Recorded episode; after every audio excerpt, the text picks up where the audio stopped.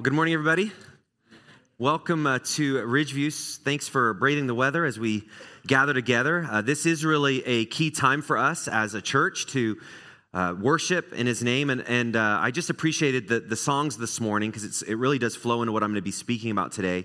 Um, we're talking about emotions, and every song that we sang this morning uh, speaks of the promises of God and how His Word directs us. It becomes the foundation and the confidence for our life.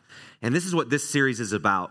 All the things that we feel and we encounter, which are very real to us, how does God's word and Him speaking to us in His presence of guiding us in our lives, how does that help us in the middle of all the things that we feel? And if you've been here, I hope this series has been a help to you personally so far. Uh, for all of us, we have different emotions that probably tend to impact us more than others.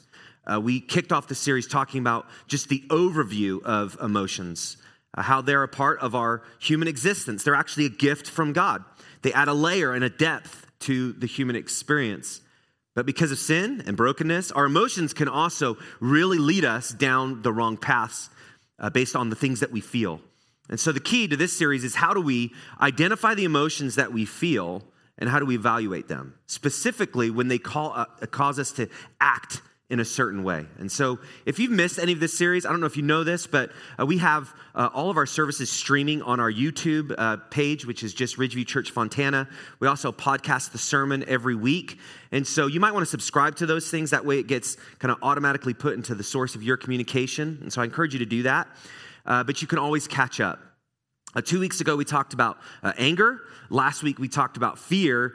And today, uh, we're talking about uh, sadness and uh, discouragement and maybe maybe even like despair. And so uh, the main emotions so far anger fear and sadness just take a moment for yourself. Of those three what emotion impacts you personally the most? Just take a moment just to think about that. Just kind of what's the thought that comes to your mind? Okay on the count of three i want you to yell that emotion out. Okay one two three Okay, that was a mix. Heard fear, heard sadness, heard anger. And that's to prove the point. Like we, we all face different things. We all experience similar emotions. Like we all deal with anger. We all do. We all deal with fear. We all deal with sadness, what we're going to talk about today. But again, this series is about helping you to identify where you might get into trouble the most. And so this series is very heavy on lots of different scriptures to give your just a perspective of emotions plus the specific ways to respond. And so today, uh, just like we've spent the rest of the time, I encourage you take out your listening guide. Uh, every week we have that that has all the scriptures listed. Uh, that serves as really the springboard for your own learning. So anytime you're at church and you hear uh, me, like the pastor, speak. Uh, we want to give you tools. We want to give you resources. We want you to get into God's word for yourself. But ultimately, that's going to happen in the days and the weeks that follow our gathering. And so use this time to give you a sense of what the scripture says, and then I encourage you to, to get into that to yourself. Uh, the Christian life is really made up of us pursuing God as He has pursued us. And as we look to Him and as we spend time with Him, just like any relationship, uh, that relationship grows. And the more that you learn and you decide to take action based on what you learn about who God is, then you see God come through. And as you see God come through, your trust grows. And as your trust grows, your confidence grows. And that's just like what God wants us to experience. He is a good, trustworthy God that we can put our confidence in. And so, as you're sorting through these things, I do encourage you spend the time that you need to continue to learn on your own. And I, I encourage you uh, to do that. So let's dig into uh, sadness. Um, I don't know if you're a fan of emojis. Anyone like you really like emojis? You text emojis a lot. Here's the sadness emoji, and these emojis have have actually evolved like that kind of actually brings an emotional reaction to me when I see it. Like, that's a pretty good, like, that's sad. You see that person, and, and that's sad. I don't know how many sad emojis you uh, you spend. Maybe it's more like the, the the crying of laughter emoji. That's one of my popular ones I like to send. But if you're sending somebody this type of an emoji, you're identifying like, man, there's something that's that's actually really really sad going on. And when you see this, uh, an emotion comes. You you can identify. Okay, someone's trying to communicate something that's bringing uh, just sadness to them or, or a loss to them. And so it's very interesting in our current communication how so many resources are spent, even in how we can communicate through characters like this. What do they communicate? Our emotions. They communicate the way that, that we feel. And so I want to spend some time talking about what triggers sadness. Besides, this series is all about being triggered, what causes us to feel a certain way. And so I want to just talk about that briefly. First, uh, anytime we experience sadness, a lot of times there's, there's loss.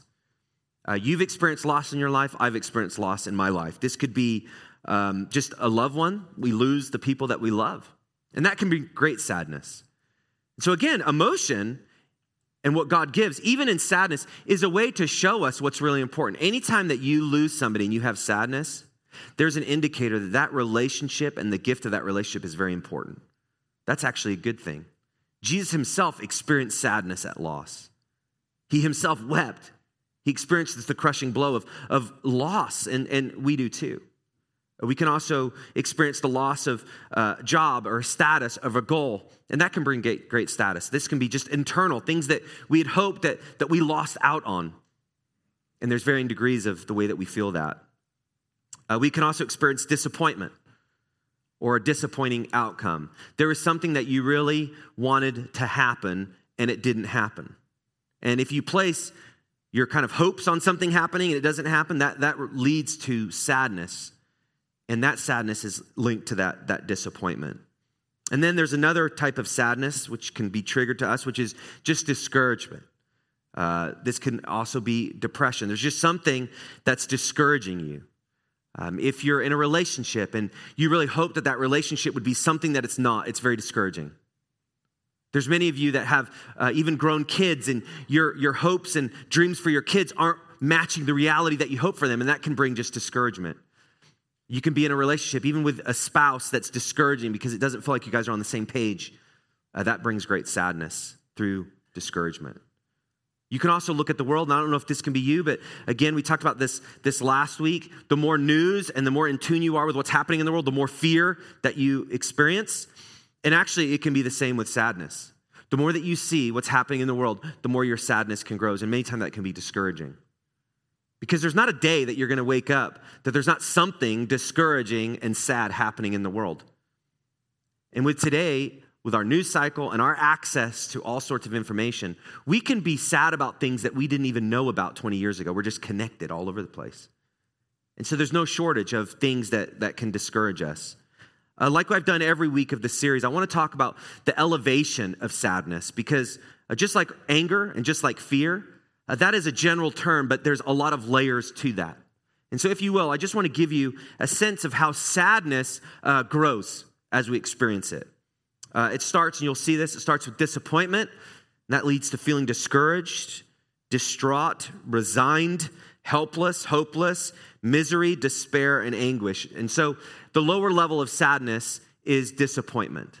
So, when you experience disappointment, there's something going on in you where the sadness is beginning to brew a little bit. There's something there that's triggering this feeling of loss or discouragement or rejection. And it starts on this disappointment. When you're in anguish and when you're in despair, what that means is there is a loss or discouragement that either has been building over time or the loss is so high that sometimes you skip right over all those feelings. You go straight to that despair because of what happens. This is like tragic loss that you didn't see coming. Now, each of these gives us a real experience and it impacts our feelings. A disappointment oftentimes comes from just an expectation that we had that, that didn't get met. So, one of the things you want to watch out for in life is just the expectations that you have. For me, I realize, I don't often realize, and I said realize a lot there, the amount of things that I have expectations about. But I don't realize my expectations until the disappointment comes. And so often I kind of have to retrace my steps follow my emotion to realize, like, oh, well, I had an idea here of something that I expected to happen. And that leads to the disappointment, which is linked to that expectation. A discouraged, usually that feeling is that something can't be done. Have you felt that this past week in your life or recently? You're up against something, you're experiencing something, you just think to yourself, it can't be done. Most of the time, that's rooted in discouragement. When you're distraught, uh, you can't think clearly That sadness emotion just can cloud our judgment, just like anger can, just like fear, but, but we, we can't think clearly. It, it impacts and distorts our, our perspective. The feeling of being resigned is like nothing can be done. You ever had that feeling in something where somebody asks, how, how can I help you? What can we do? And you just say nothing. And sometimes that's true. There's things that you and I may face in our life linked to loss and sadness, and only God can do it. But the difference between nothing can be done to God can do it is, is a big shift you have to make because there's nothing too far from God to help us with. But there are situations where maybe people can't help in a specific way except for just praying and helping through that. Uh, we can get to the point of just feeling helpless. There's nothing that can make it feel better. Hopeless. Uh, no good can, can occur. Misery, just intensely unhappy. Just doesn't matter. You, you wake up and it just feels like you are, are walking with concrete blocks on your legs. Sadness really impacts us. That's what that discouragement, that deep discouragement can lead to discouragement. It's just like, I want to make progress and I'm entering this place of just de- depression. It's linked to that misery and then that despair. There's no hope for change. And then the anguish, just deep sorrow, deep grief. And again, that's linked to a, a deep depression. I don't think I've started a sermon ever before going this low so quick. But what's very interesting is this is what happens. You talk about things related to sadness, and I'm sure already today there's things in your life which is linked back to the loss that you've experienced, or that disappointment, or that discouragement. Because again, life is not filled with everything that's bright and sunny. In fact, life feels a lot like the weather today. Isn't it interesting when you even look at the weather, how that impacts us? It's gloomy, it's cold. You look outside, it feels miserable. You're not motivated as much. And that's a lot of what happens inside with the storms that we experience in our life, the gloom that's over us. It's very hard to move forward. And so I want to encourage you as you look at this, just like we've looked at the rest of the emotions, the key is to notice when the feelings are starting early. So, at the point that you're disappointed about something and you're discouraged, I want to encourage you as you relate to God and get to know Him, one of the greatest things you can do in your relationship with Him is talk to Him frequently about what you're disappointed about. Oftentimes, we internalize disappointment, we don't even know it's in there. But if you can shift disappointment and especially discouragement to God and bring Him in, that's your greatest ally you have the Lord Jesus Himself who understands you and sees you, and he can help you. And I want to encourage you as well.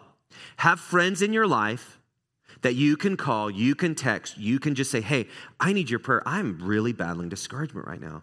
And I've talked to God about it, and He's helping me. But would you pray for me as well? I have people in my life that I have to do this to. I just feel like I'm just under that cloud a little bit. And you need people in your life, you can do that too as well. So try to kind of recognize when that disappointment and discouragement starts. Uh, one thing that happens if you don't deal with it early, and as you battle in sadness, a few things shift. And so I want to tie in a couple more thoughts. Uh, sad, sadness uh, causes us to shift our focus. First, it shifts our focus to the past, myself, and getting into self pity. Now, have you blown it in your life and you've been disappointed with yourself? You ever experienced that? Maybe you said something to someone you love, could be your kids, it could be a spouse, it could be a, a dear friend, and you just said something and you know it was wrong, you know it was out of bounds, and it wasn't building them up. It actually maybe pushed them down, and you just are sad even just by your own behavior. Many times in my life, I've experienced that. what happens is if you mess up and you don't deal with that disappointment, you don't make it right, and ask for forgiveness for the sins that you've done, you really easily can stay stuck on the past. Oh, like the regret. Like, why did I do that? And then that shifts to the myself because it's like, why did I? Why did I do that? Or if somebody did something to you, it's the same. Why did they do that to me? And you can stew and process and mull, and you can stay here. And notice what it leads to it gets into self pity. If you're focused on self pity, you literally lose heart. Like there, there's not motivation. I, I saw this meme recently that I thought was interesting, which is tied to this. And you, you might relate if you're not a singer, but whenever I have a problem, I just sing, then I know my voice is a lot worse than my problem. That's kind of like an Eeyore quote. You guys know Winnie the Pooh, Eeyore? My voice is terrible. That's also uh, the character from Ray Romano. What's his name? Brad. Uh, uh, forget it. Um, but when you when you deal with this, even things that could be like, okay, I'm going to sing, and then you hear your own voice, like, I'm not even a good singer. I'm out of tune. And it's very interesting. All the things that you do, if they're coming from a self pity place, it just leads often to more self pity. The idea is like you're in the pit of sadness, and it just kind of keeps just you kind of keep sinking and keep sinking, and then you focus on yourself, you focus on your past, and you can't get past it. And then that leads to being slack, kind of giving up on our responsibilities, which damages our stewardship. Each one of us have been given uh, something that God's given us to do. So if you're a student, you're young, uh, one of your stewardships is, is schoolwork.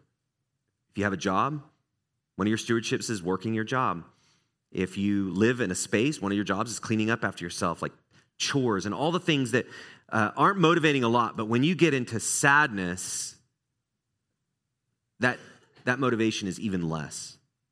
I don't know if you've ever been here in life where just getting out of bed is tough. Oftentimes, if you've struggled with discouragement and depression, um, getting out of bed is a battle. Just like, I, there's, why would you get out of bed? It just seems like there, there's no reason uh, to do this. And then if you make that choice to not get out of bed, what, what tends to happen is then the things that you needed to do don't get done. And then you didn't do the things that you needed to do, and that leads to getting into more self pity. And you, you could see how these two feed each other. Have you experienced that before? I know I have. You get into self pity, you're not motivated. You're not motivated, you don't do what you need to do. You don't do what you need to do, and then you beat yourself up and you get into more self pity. You see how that's why depression and discouragement is such an issue. And we can get caught in it without realizing. Um, this past week, I decided what are the saddest songs of all time? I just did a search on Wednesday, Googled it. And what was so fascinating is as I did the research and I'm reading the stories, I began to actually get like discouraged myself. That's what actually happens. And, and I bring this up only because what we don't realize is sometimes when we get into self pity and we don't want to do things, we end up pursuing and consuming things that feed our sadness. Movies, depressing movies, depressing music can actually grow like this melancholy approach to life. Uh, a f- couple of songs which, which I knew Tears in Heaven by Eric Clapton. It's one of the saddest songs of all time. He wrote that for his son that died and you read the you know the lyrics to the song. And it's interesting you get into this place where if you're not doing well and then you read or listen to this song it, it actually kind of feeds it. And art is a way of expressing what we feel. But you have to be careful that art and media and the things that we consume don't grow it in a way that's that's harmful.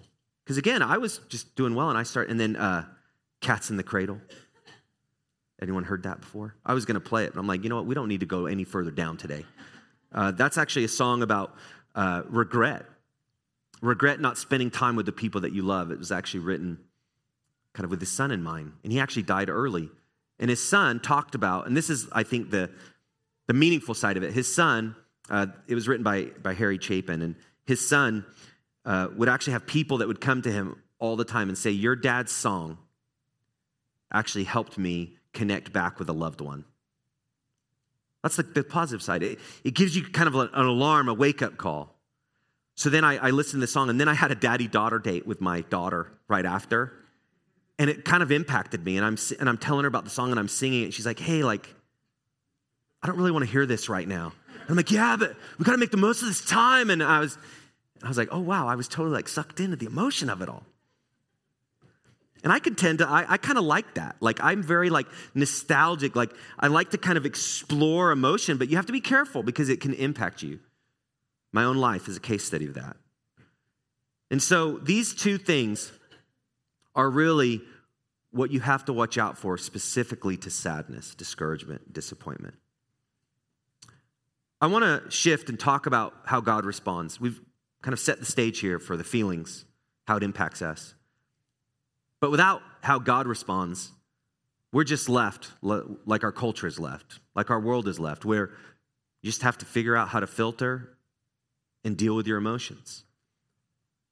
But for us, as Christ followers, we know that there is a God who speaks in to our emotions, who can help guide what we feel, who can help us even in the moments of our disappointment and even in the moments of our, our deep loss. And so I want to spend some time giving you a, a biblical overview of, of God and sadness. And actually, this should help you give just a sense of this God who made us, who loves us, who's not far off, but draws near. And he actually is there with us to comfort us in times of sadness.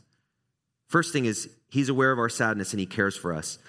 I read this this past week in Psalm 56, and it was very encouraging to me.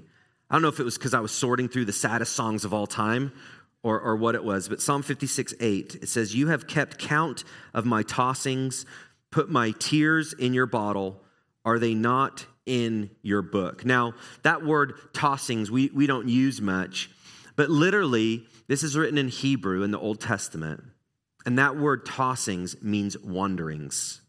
The idea is when you have a loss in your life, it throws off your, your equilibrium, if you will, your direction. It's like you don't quite know how to move forward. As I've in my own life dealt with loss and as I've counseled people in their loss, so many times people are just trying to describe that feeling and that period of time in mourning and in the tragedy of just, I lost all sense of how to move forward. And this is speaking to that. He's kept count of my wanderings. He's kept count of my lostness. He's kept count of the times I didn't know the way up and I didn't know the way to go. I, I, I felt lost. And he put the tears in the bottle. Like he, no tear that shed goes beyond his reach or his watch. Like he sees us. Not how many times in my life where I felt like I'm wondering and I'm unsure of what to do. And, and God says, Well, I, I see you. I see what you're facing. And I'm going to help you. He's aware. He's not surprised. And he cares. Here's another promise uh, He's near to the brokenhearted. I think that's one of the greatest encouragements when you are sad and when you feel broken. There's a promise of Scripture which says, He is near. Psalm 34 18, the Lord is near to the brokenhearted and saves the crushed in spirit. This is why it's so important to get to know God's word for yourself. People think that there's just certain human emotions, and we have to go talk to professionals and mental health professionals to help us get in tune. And then we have this living God that actually says, you know what? If you're broken, I will draw near to you, and I will save you if you're crushed. The Bible is very real about emotions. God is very real.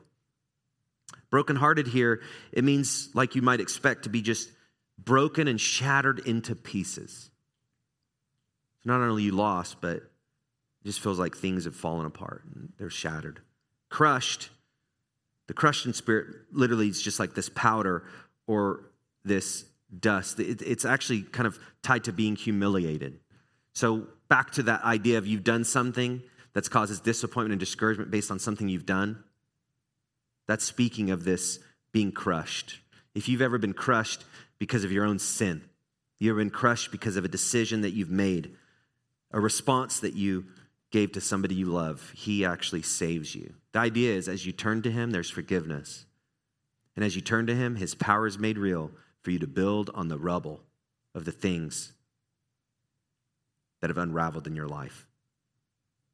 Another truth is God gives great joy amid great difficulty.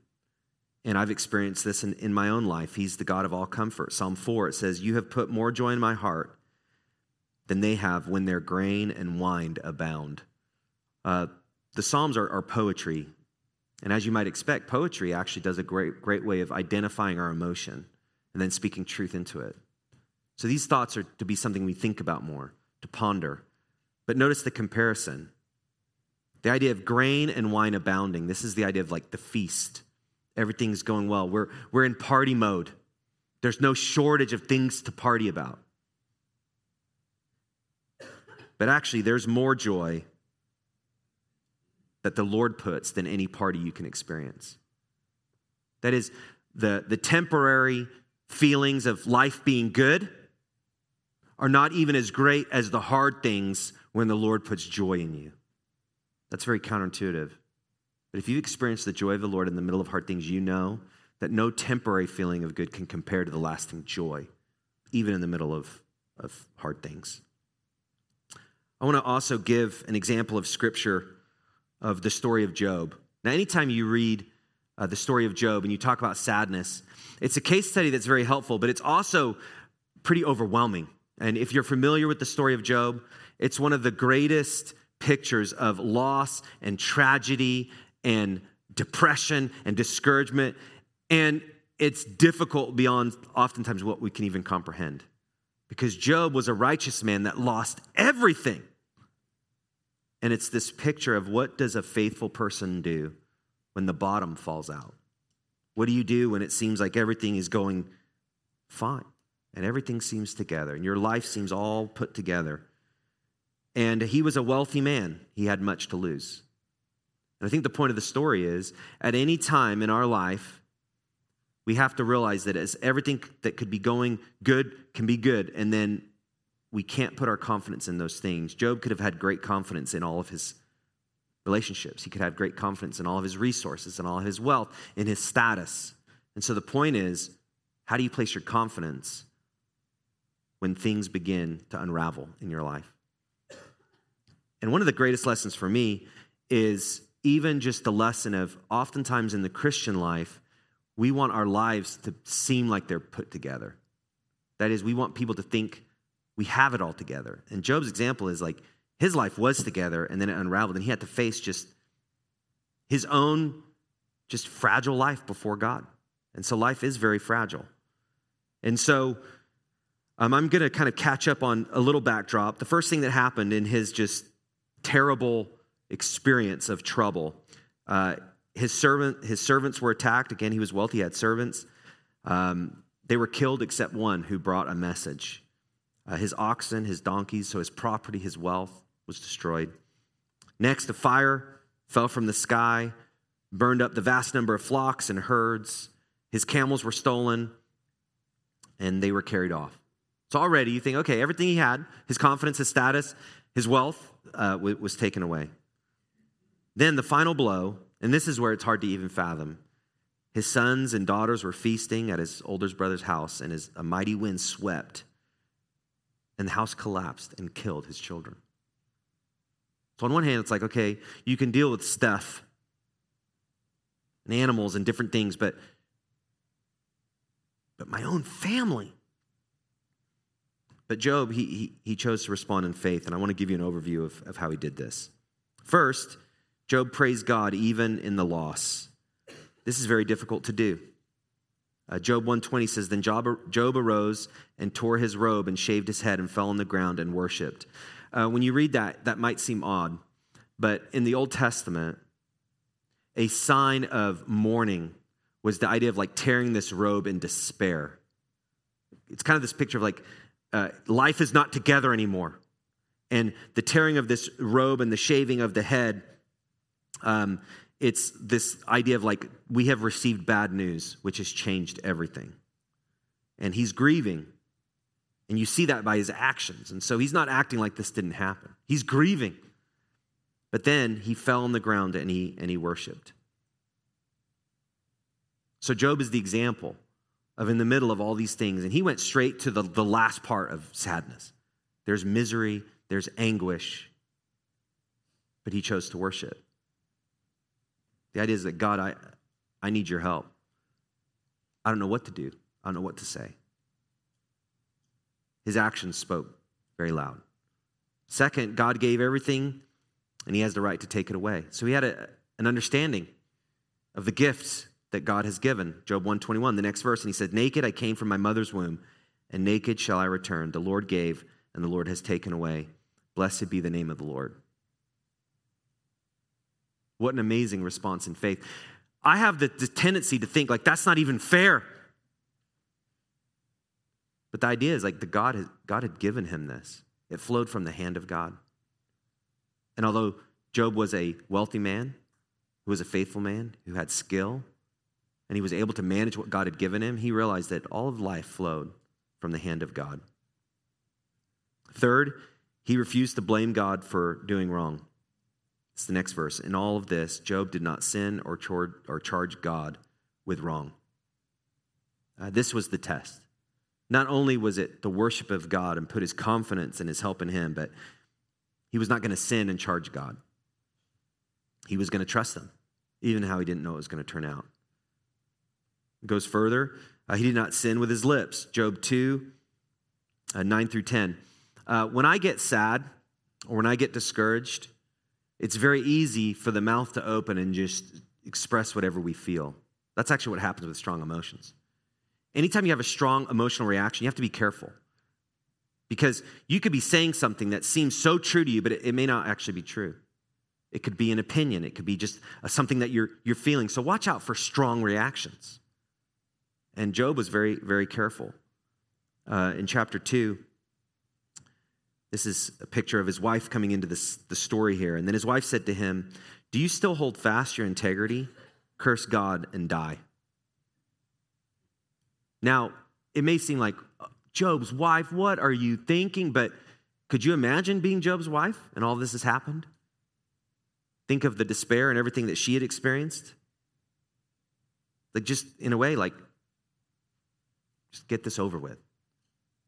Verse 10 But he said to her, You speak as one of the foolish women would speak. This is where you're kind of a little nervous if you're near this exchange. Oh, I think they're having a little marital spat here. Shall we receive good from God? And shall we not receive evil? In all this, Job did not sin with his lips.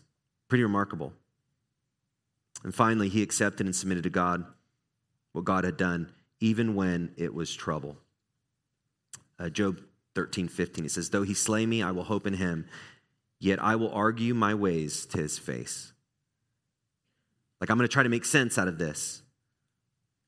He knew that he was going to meet God face to face if he died. And in that moment, everything will make sense. Now, I want to speak just a little bit about the sovereignty of God. Because in all of this, God did not want to punish and allow this suffering uh, to, to Job out of, out of evil. The sovereignty of God means whatever happens in life flows from the hand of God, meaning he allows it to happen. But God being sovereign is not only that he knows it is going to happen, but he will use it for your good. So when we talk about the sovereignty of God, it's not just God knowing, it's that he will use it for your good. And I think that's one of the greatest challenges of life when we experience things that don't seem good at all and are tragic and are discouraging and are disappointing. How do we trust the God who says he will use it for our good even when we don't know. And that's Job's example. In closing, I want to just move quickly through how to take this in your own life with the waves of sadness that you experience. So, how to deal with the waves of sadness. First, uh, tell God how you feel. I want to encourage you, even if you battle temptation, one of the greatest things you can do is you battle temptation. If you're wanting to do something and you know you shouldn't do it, Tell God that. Most of the time when we're tempted, we don't want to bring God into what we're feeling because we want to do what we want to do. And the church said, Amen, right? So we kind of like compartmental. It's like, I, I'll come to you, God, after I've sinned. But actually, if you tell God what you feel on the front end, He helps you. And obviously, this isn't about temptation, but the premise is the same. 1 Peter 5, casting all your anxieties on him because he cares for you. Your anxieties are real. You got to tell God about them. He already knows, but let him in. There's a part like, I'm not going to compartmentalize my life and just deal with this on my own. You let God know what you're feeling. If you're discouraged, if you're disappointed, if you feel stupid, if you feel full of shame and despair, you just tell God, God, I feel like this. I don't know how many car rides I've had in my life where I'm processing and I'm thinking, and I just pray, God, I'm I'm feeling this. And maybe just even in my life, like the tears begin to flow and I'm just having this, this heart to heart with God. Like this is what I'm experiencing in my life. I don't know why and I don't know where that's coming from. God, will you help me? You have to sort that with the Lord. Why would you do that? Because the Lord is near the brokenhearted and he saves the crushed in spirit. So tell God how you feel. Second, ask for his help. Psalm 46 1. If you've not memorized this verse, I encourage you to. It says, God is our refuge and strength, a very present help in trouble. It's like a reassurance. He's present in a very real way. And he will be a refuge and a strength for you. Next, just amid our sadness, we, we have to be confident and trust that God will do us good in the future. That is trusting, again, the sovereignty of God. This flows from his hand. Nothing surprises him. He's not caught off guard. He'll use this for my good. Genesis 50 20, this is the story of Joseph.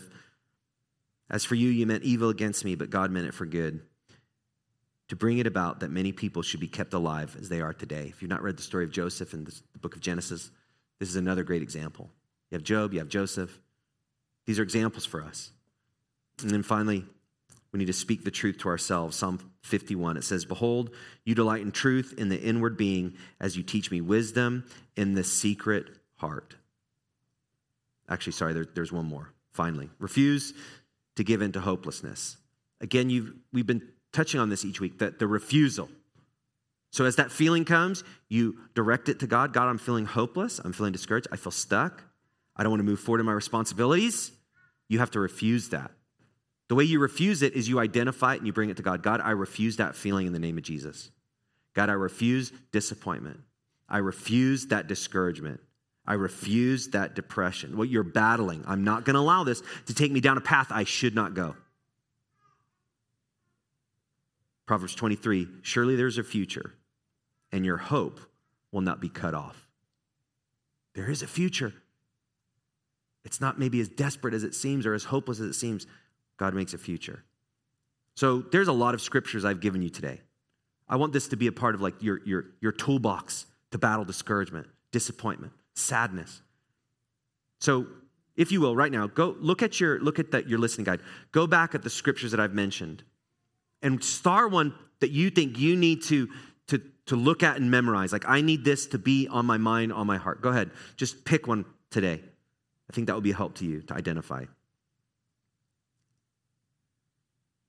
And as you do that, like I've done the rest of the series, I want to just close out with hey, say, pray, obey. This is how we battle.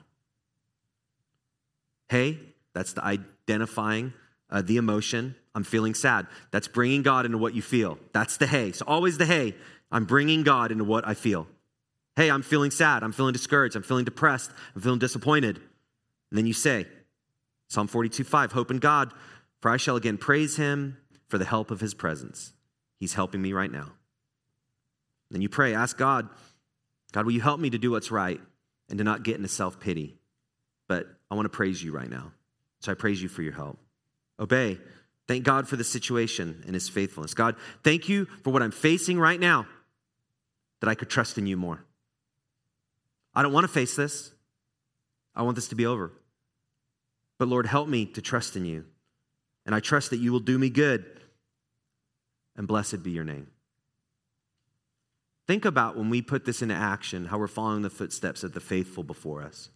The example of Job, the example of Joseph, and many, many people in the scriptures, and many, many people in history who've decided, despite terrible circumstances and sadness, they've chosen to trust God. So I want to just encourage you God sees you, He knows what you're facing, He knows what you will face, and He will help. So this week, let's hey, say, pray, and obey towards these things. Let's, let's pray together right now. God, I thank you for the promise of your scripture, which helps us. And I know that there are people here that are experiencing sadness right now. And we, we join people in their sadness. We meet them. We pray with them. We, we want to be a part of the comfort that you want to bring them. But we also know that you've provided us this church so that we don't have to despair and get stuck, but that we can actually know that you are working things for our good. And so, Lord, as we feel hopeless, help us to refuse that to work towards counting the promises that we have. As we've covered a lot of scripture today, God, I pray that you will continue to speak and remind us of what's true and real of what we face. Lord, thank you for even the things that we face that are discouraging and disappointing. You're near to us and you rescue us. And we praise your holy name for that. In the name of Jesus, I pray. Amen.